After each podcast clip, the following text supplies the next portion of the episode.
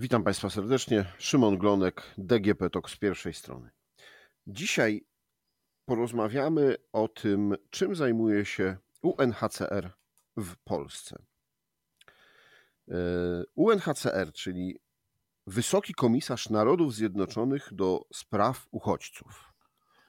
Jest to urząd, a naszym gościem jest rzecznik UNHCR w Polsce, Rafał Kostrzyński. Dzień dobry. Dzień dobry. Panie Rafale, to zanim zaczniemy o tym, co robicie w Polsce, to gdyby Pan powiedział trochę naszym słuchaczom, e, czym jest właśnie UNHCR? UNHCR, czyli Agencja ONZ do Spraw Uchodźców, jest jedyną na świecie międzynarodową organizacją rządową, e, powołaną zresztą przez Zgromadzenie Ogólne Narodów Zjednoczonych w 1951 roku, e, które ma międzynarodowy mandat do tego, żeby zajmować się uchodźcami. Mm, w takim naszym pierwszym zadaniem było, mm, była pomoc w rozwiązaniu mm, problemu y, uchodźstwa po II wojnie światowej. Wtedy przymusowo przemieszczonych osób w, po II wojnie światowej w Europie, bo tylko, tylko tego kontynentu dotyczy nasz mandat, było około 3 milionów. Mieliśmy na to budżet w wysokości około 300 tysięcy dolarów. E, implementacją tego budżetu miało się zajmować około 30 osób. Mandat miał być na 3 lata. E, no ale e, sytuacja tak się rozwinęła, że mm, wkrótce okazało się, że, że ten mandat musi być przedłużony na kolejne 3 lata, potem na kolejne. No i tak od dwa, do 2001 roku, znaczy od tego roku nasz mandat jest już, nie podlega przedłużeniom, jest po prostu mm, ustalony na, y, do, do czasu wygaśnięcia automatycznego, do czasu, kiedy, nie wiem, sytuacja. Do czasu, kiedy nie będzie uchodźców. Do czasu, kiedy nie będzie uchodźców, albo będzie ich na tyle e, mało, że nie będzie potrzeba międzynarodowej organizacji o takim charakterze jak nasza, żeby mm, sprawować nad nimi opiekę. Co w obecnej sytuacji oczywiście nie jest zbyt e, prawdopodobne, nie jest to żadna rychła perspektywa. Więc tak od ponad 70 lat już, e, już działamy. Mając pod swoją pieczą w tej chwili około 100 milionów osób, to są osoby, czyli to są uchodźcy, to są osoby w procedurze uchodźczej, to są osoby wewnętrznie przemieszczone mm, oraz osoby powraca, dobrowolnie powracające do swoich krajów mm, po tym, jak przestały być uchodźcami, po tym, jak sytuacja w ich krajach y, względnie albo bezwzględnie się, y, się uspokoiła. Jeśli chodzi o to, jak nasz mandat jest realizowany, to w zależności od sytuacji realizowany jest różnie.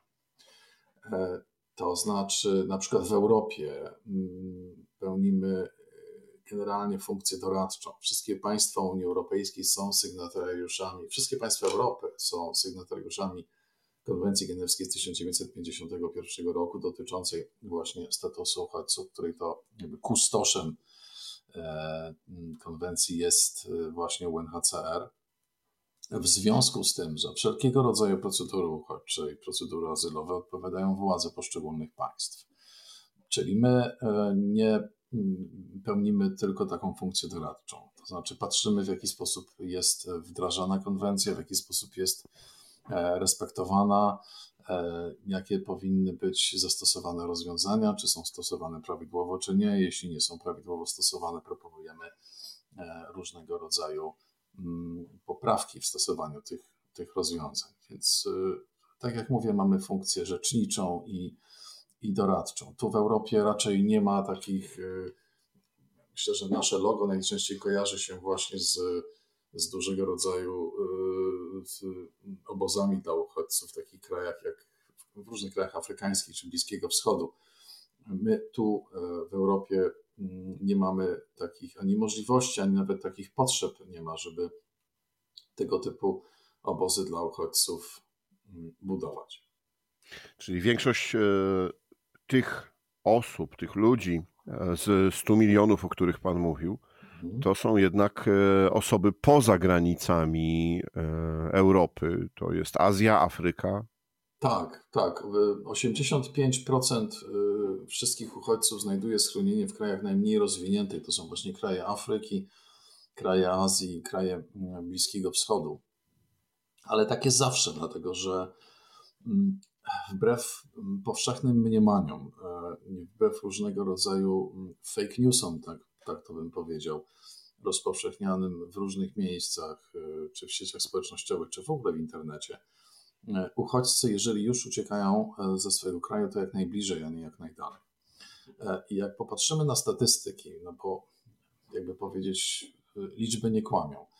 Jakby popatrzeć na statystyki, które kraje przyjmują najwięcej uchodźców, no to na tej liście prowadzi zdecydowanie w tej chwili Turcja, która przyjęła uchodźców z sąsiedniej Syrii. Bardzo wysoko na tej liście jest również Iran i Pakistan, które to przyjmują uchodźców z Afganistanu. E, bardzo wysoko na tej liście jest Uganda, która przyjmuje uchodźców z Sudanu Południowego. Jest jako pewnego rodzaju wyjątek na tej liście mm, są Niemcy, dlatego że Niemcy w 2015 roku przyjęły ponad milion uchodźców ze szlaku bałkańskiego. E, ale to, to, to mm, wynikało to bardziej z kwestii okoliczności, które wtedy nastąpiły. E, być może wkrótce na, wysoko bardzo na tej liście znajdzie się Polska, w zasadzie już jest wysoko na tej liście, w związku z sytuacją e, na Ukrainie. Można by powiedzieć, że niestety y, Polska, no bo w tym momencie szacuje się, że to już jest ponad 2 y, miliony 400 tysięcy osób, które tak, tak. w Polsce się y, pojawiły tak, od tak. momentu napaści Rosji na Ukrainę. W każdym razie na tej, na tej liście jesteśmy, jesteśmy już wysoko, być może będziemy jeszcze wyżej. E, na pewno mamy do czynienia z dynamicznie rozwijającym się kryzysem, ale to jest właśnie paradoksalnie, a może nawet nie paradoksalnie, tylko to właśnie potwierdza to, że uchodźcy uciekają tam, gdzie mogą najbliżej, bo każdy z nich liczy na to, że będzie w pewnym momencie mógł wrócić. Nikt z nich nie traktuje wojny jako świetnego pretekstu do opuszczenia własnego domu i własnego kraju. E, co więcej, zawsze jest tak, że większość osób, które są przymusowo przemieszczone e, w wyniku konfliktu, na przykład e, w wyniku wojny, czyli uciekły ze swojego domu, ale albo uciek, również wyjechały ze swojego kraju, albo są na, terytorium swojego kraju, to jest tak samo ogromna większość, to jest mniej więcej 80%, czyli 85% mniej więcej e, osób dotkniętych konfliktem w danym kraju, weźmy na przykład Ukrainę, znajduje schronienie albo na terytorium swojego kraju, czyli po prostu przemieszcza się gdzieś w głąb kraju, gdzie jest trochę spokojniej i są tak zwanymi IDP-sami, czyli wewnętrznie przemieszczonymi osobami, mm, albo uciekają do najbliższego możliwego kraju, czyli na przykład do Polski, Mołdawii, e, Mołdowy, przepraszam, e, Rumunii, czy, czy, czy Węgier, czy Słowacji. I tak wygląda, tak wygląda ta sytuacja również, również w tym przypadku. Tak no dobrze, to po, powiedzmy o tym, y, jaka jest obecnie wasza rola w Polsce.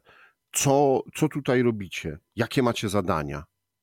E, nasze zadania to jest przede wszystkim e, monitorowanie sytuacji na granicy, monitorowanie ryzyka, e, które, które się pojawia w związku z ryzyk różnego rodzaju, które się pojawiają w związku z tą sytuacją. E, więc e, my jesteśmy obecni na, na granicy w postaci e, różnego rodzaju misji monitorującej od samego początku konfliktu. Ja tam sam spędziłem ponad dwa tygodnie po wszystkich przejściach granicznych, spotykając się z organizacjami pozarządowymi, wolontariuszami, władzami lokalnymi, Strażą Graniczną. Pytaliśmy, jak wygląda sytuacja, czego potrzeba, to w tych pierwszych dniach, a później zajmowaliśmy się monitorowaniem ryzyk, no bo te różne ryzyka się pojawiają. E, w związku z tym, że sytuacja, że, że z, z, powodu wojny e, na Ukrainie większość osób, które ucieka do Polski, to są kobiety i dzieci, to są osoby, które są narażone na różnego rodzaju e, ryzyka typu, typu przemyt ludzi, typu stręczycielstwo, typu przemoc seksualna i, i tak dalej. Chcieliśmy mm, zapewnić wdrożenie różnego rodzaju mechanizmów, które będą zapobiegać e, takim sytuacjom. Więc przede wszystkim misja o charakterze monitorującym oraz informacyjnym, bo my tam rozpowszechniamy ulotki, które, mm, które mają uświadomić y, uchodźców i uchodźczynie o istniejących zagrożeniach.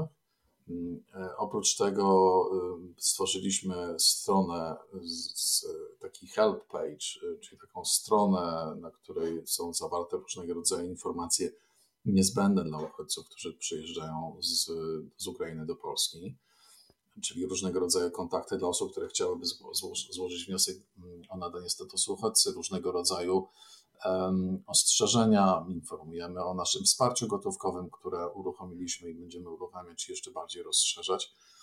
E, I e, oprócz tego, oczywiście, regularnie spotykamy się z władzami, informujemy o, o, o naszych obserwacjach, proponujemy wdrażanie różnego rodzaju rozwiązań wysoki komisarz ONZ, Filipo, y, nie ONZ, tylko UNHCR-u, Filippo Grandi był już dwukrotnie w Polsce, spotkał się dwukrotnie z premierem e, Mateuszem Morawieckim. Zapewnił o tym, że jeżeli rząd będzie potrzebował jakiegoś wsparcia od UNHCR-u, to, to nasza organizacja jest w stanie to mm, wsparcie e, dostarczyć.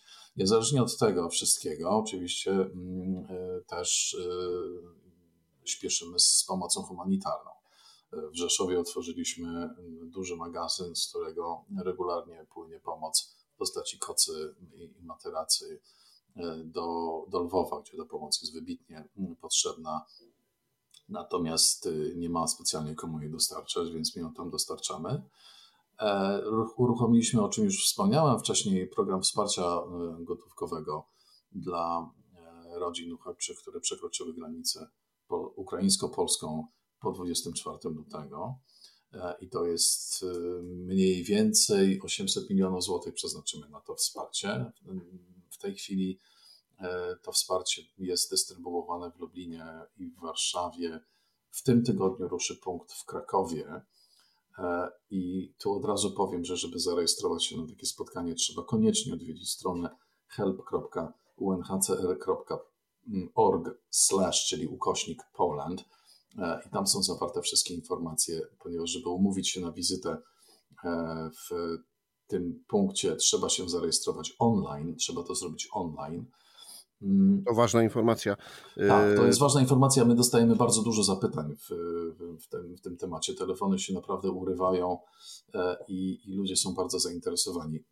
Ta, to wsparcie gotówkowe, jeszcze tylko powiem, jest dostępne dla rodzin ukraińskich uchodźców, e, czy uchodźców z Ukrainy, bardziej bym tak powiedział, e, i nie dla osób z Polski, które je wspierają, bo to też jest ważne, bo czasami też są różnego rodzaju nie, nie, nieporozumienia.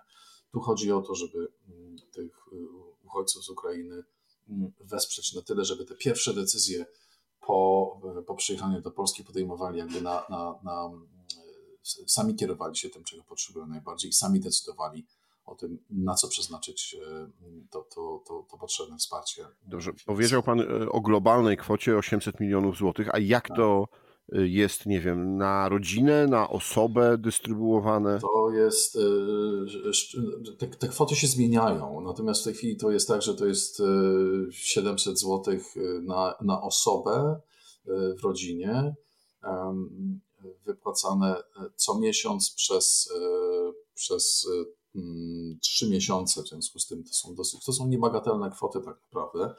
Mm, może nie, e, nie takie, które zaspokoją wszelkie e, potrzeby materialne uchodźców ukraińskich, ale na pewno takie, które mm, to zaspokojenie tych potrzeb na pewno e, znacz, ułatwią w znacznym stopniu.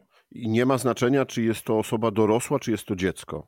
Nie, nie ma znaczenia, absolutnie nie ma znaczenia. Jedyne tak naprawdę, co ma znaczenie, to, y, to możliwość udowodnienia, że przekroczyło się granicę po 24 lutego, co, y, co nie powinno być oczywiście kłopotem, bo wszystkie mm, przyjazdy y, przez granicę, bez względu na to, czy, czy uchodźca, uchodźczyni miał czy miała paszport biometryczny, czy też nie, są rejestrowane przez Straż Graniczną, więc z weryfikacją tego nie będzie mm, najmniejszego problemu. No dobrze, to powiedzmy y, może technicznie dla y, tych, którzy nas słuchają, nie wiem, pomagają w Polsce y, uchodźcom z Ukrainy, czy może samym uchodźcom, którzy nas słuchają. Muszą się zarejestrować na stronie internetowej tak. UNHCR-u, tak. specjalnie tak. do tego tak. założonej. Tak, tego Muszą się nie da zrobić. Tego się nie da zrobić ani przez telefon, tego się nie da zrobić przez do, przyjechanie do, do, do punktu to trzeba zrobić wypełniając formularz online i umawiając się online na wizytę. e, muszą mieć ze sobą dokument, który poświadcza, że przekroczyli granicę po 24 lutego 2022 tak roku. Tak jest. Co jeszcze? No i to w zasadzie wystarczy. I żeby otrzymać taką pomoc, oczywiście cała rodzina musi się stawić na to umówione spotkanie, no bo między innymi dlatego, że są pobierane odcisków, odciski palców. One są pobierane tylko po to, od razu uspokajam, żeby zweryfikować tożsamość danej osoby. Te dane nie są przez nas przechowywane. E, w związku z tym tu nie ma jakiegoś, nie ma tu żadnego ryzyka, jeśli chodzi o wrażliwość danych. Mhm. Rozumiem, że one są zabezpieczone i, po one całej... One nie są przechowywane. E, to jest tylko skaner linii papilarnych, który nie, nie, nie przechowuje żadnych danych. Okej, okay, rozumiem. E, I ta pomoc jest wypłacana przez trzy miesiące. Tak, e, ta pomoc jest wypłacana przez trzy miesiące. Ona, tak jak mówię, zakres tej pomocy może się zmienić, bo on się, on, się, on się zmienia e, w zależności od, od tego również jaką my kwotą dysponujemy, bo ta, bo ta kwota jest ruchoma, ona może się zwiększyć jeszcze. Na razie dysponujemy taką, na razie chcemy przeznaczyć właśnie tyle, około 800 milionów złotych, mm, ale być może to będzie, mm, to będzie więcej. Więc te zasady nie są sztywne, jeżeli chodzi o, o wysokość przyznawanych środków, więc one, one się mogą zmieniać. Natomiast na razie to jest tak, że ta pomoc przysługuje przez e, trzy miesiące i w większości przypadków to, to jest zrobione we, we współpracy między innymi z Santander Bank Polska, który uruchomił, e, udostępnił e, w celu realizacji tych transakcji swoją platformę Blik, swoją technologię Blik. W związku z tym to, na, to się odbywa w ogóle bez konieczności używania plastiku, czyli karty e, bankomatowej, wystarczy sam kod SMS-owy. Czyli ważnym jest jeszcze to, żeby mieć e, telefon zarejestrowany w e, którejś z polskich sieci, tak? tak, tak ale polski zasadzie, numer telefonu. W zasadzie, w zasadzie to w tym momencie nie jest żadnym problemem. Mhm. E, dobrze, nagrywamy naszą rozmowę 4 e, kwietnia w poniedziałek, co jest ważne, bo powiedział Pan, że już działają punkty w e, Warszawie i w Lublinie. W tym tygodniu wystartuje punkt w Krakowie. Czy w planach macie następne miasta, następne punkty? Tak, są następne punkty w planach. Na razie nie będę mówił gdzie to i kiedy ruszy, dlatego że to ciągle rozmowy trwają. Uruchomienie dużego punktu nie jest, y, nie jest to nie jest prosta operacja logistyczna. E, więc na razie nie chcę mówić gdzie, ale chcemy uruchomić we wszystkich większych miastach e, tego typu punkty, no tak, żeby właśnie z tą pomocą dotrzeć do jak największej e, liczby osób. Ale to o tym oczywiście będziemy informować na bieżąco. Y, a może pan powiedzieć, gdzie w Krakowie, w jakim miejscu? No więc właśnie y, z, chce pan, żebym udzielił panu informacji, której właśnie nie chcę udzielać, dlatego że, dlatego, że nie ma absolutnie żadnej konieczności podawania tego adresu. Ja go znam, ale tu chodzi o to, że żeby przyjść tam, najpierw trzeba się umówić na wizytę. A podanie adresu może sugerować, że mm, przypadkowo ktoś tak, trafi. że ktoś i... po prostu pójdzie, ponieważ zna adres i niestety odbije się od ściany, bo nie będzie, nie będzie y, na tym umówionym spotkaniu. Y, rozumiem. W związku z tym, rozumiem. chcąc uniknąć tego typu sytuacji, nie chcę podawać adresu. Nie to, że on jest tajemnicą, tylko on byłby pewnego rodzaju dezinformacją dla wielu osób. Wiem, bo mieliśmy już takie doświadczenie. E, no dobrze. A co po tych trzech miesiącach? Oczywiście wszyscy liczymy na to, że wojna się skończy. Wszyscy życzymy tego i sobie, i uchodźcom, no ale czy jest jakiś plan B? No bo, bo oczywiście y, wielu uchodźców szuka pracy, y, wielu uchodźców jest relokowanych do innych krajów y, Unii Europejskiej. E, no ale tak jak pan powiedział na początku naszej rozmowy, większość z nich zostanie w Polsce, bo to jest kraj, z którego mają najbliżej, mogą najbliżej wrócić do siebie. Y, mają y, najmniejszą odległość. No i jeśli okaże się, że niestety nie będzie takiej możliwości, nawet jeśli wojna się skończy, no ale właśnie zrujnowane miasta, zburzone domy y, i uchodźcy zostaną tu dłużej, a nie wszyscy będą sobie radzili na rynku pracy. Polska, jak już powiedziałem, mm, jest krajem należącym do Unii Europejskiej, w związku z tym to, mm, to władze odpowiadają za wszelkiego rodzaju wsparcie dla, dla uchodźców. I na, na dłuższą metę oczywiście będą potrzebne bardziej mm, strukturalne mm, działania, czyli dobrze rozwinięty program integracyjny dla, mm, dla uchodźców, właśnie tak, żeby pomóc im wdrożyć się zarówno na w rynek pracy, a po wdrożeniu na rynek pracy, żeby te osoby były, y, znaczy to wdrożenie na rynek pracy powinno być na tyle skuteczne, żeby te osoby miały możliwość na przykład wynajęcia mieszkania albo nawet na dłuższą metę mm, zakupienia jakiegoś w, w jakiejkolwiek bądź formie, tak żeby mm, rozpocząć tutaj normalne życie na, na pełnych prawach i na pełnych obowiązkach oczywiście. E, to, co my robimy z tą pomocą e, humanitarną, czy tą, tym wsparciem gotówkowym teraz, e, to jest pomoc w wykonaniu tego pierwszego kroku, czyli właśnie w spełnieniu tych najbardziej podstawowych potrzeb, zaspokojeniu tych najbardziej podstawowych potrzeb. Natomiast na dłuższą metę oczywiście będzie wymagane zaangażowanie państwa oraz, oraz samorządów lokalnych na znacznie większą skalę niż to jest obecnie.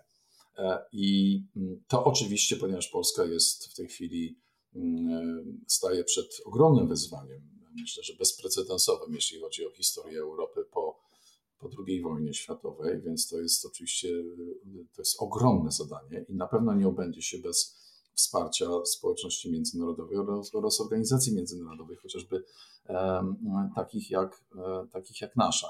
Ja myślę, że mm, najbliższe e, miesiące pokażą, jak się ta sytuacja będzie rozwijać, bo ona jest bardzo dynamiczna. E, I najbliższe miesiące pokażą, e, na jaką skalę i, mm, i jakie dokładnie programy mm, trzeba będzie wdrażać. Na razie, na razie powiem, że, że e, Polska i to zarówno na szczeblu jakby rządowym, jak i na szczeblu obywatelskim no, zdaje egzamin na piątkę. To znaczy to zaangażowanie społeczeństwa polskiego w pomoc uchodźcom i to mówię o indywidualnych osobach jest naprawdę niesamowite. To, to, to serce rośnie, jak się, jak się patrzy na, na to wszystko. Mm, również e, jakby wsparcie ze strony władz e, samorządowych też jest, też jest niesamowite po prostu. Jak widzę, co się dzieje w Warszawie, w Krakowie, czy, czy w Gdańsku, czy w innych miastach, to, to, to, to, zaangażowanie jest naprawdę też po prostu nie, nie, ja się w ogóle nie spodziewałem czegoś takiego, że to będzie miało e, taki tak pozytywny i tak długotrwały oddźwięk. To fakt, że chyba my wszyscy Polacy jesteśmy e, sami zaskoczeni swoją postawą i tym, jak e, udało nam się odłożyć wszystkie spory takie codzienne tak. i, i ruszyć do pomocy. Tak, tak. No i zaangażowanie ze strony mm, samych władz już centralnych też jest, bardzo pochwalamy to, że że granice są otwarte dla, mm, dla uchodźców, którzy docierają tutaj z, właśnie z Ukrainy e, i że mogą tu liczyć na, na wsparcie i, i mogą, e, są normalnie wpuszczani bez e, żadnych problemów.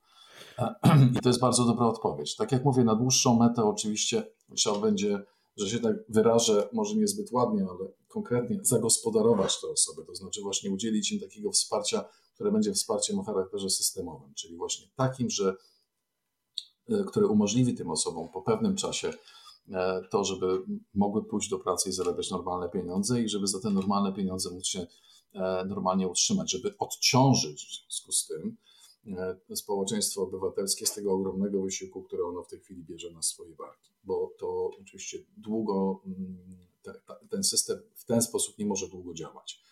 To jeszcze mhm. jest pewnie kilka tygodni, ale potem to trzeba będzie zastąpić zaangażowaniem państwa, które to zaangażowanie państwa będzie oczywiście musiało wymagać większego zaangażowania ze strony innych państw. Bo tak jak powiedziałem wcześniej, żadne państwo sobie nie poradzi samodzielnie e, z, z tak dużym e, problemem. E, no dobrze, to jeszcze Mm, jedno pytanie, już kończąc naszą rozmowę. Jeśli uchodźcy będą zapisywali się poprzez stronę internetową, rozumiem, że ona jest w języku ukraińskim.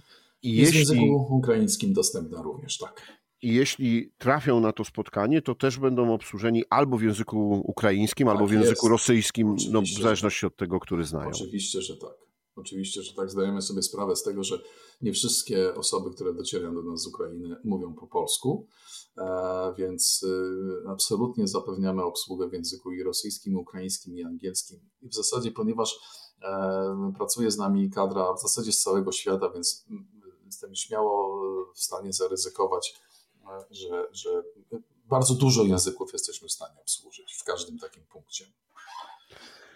Okej, okay. dziękuję serdecznie panu za rozmowę. E, moim i państwa gościem był Rafał Kostrzyński, rzecznik UNHCR w Polsce, a to było DGP Talk z pierwszej strony. Do dziękuję usłyszenia. Bardzo.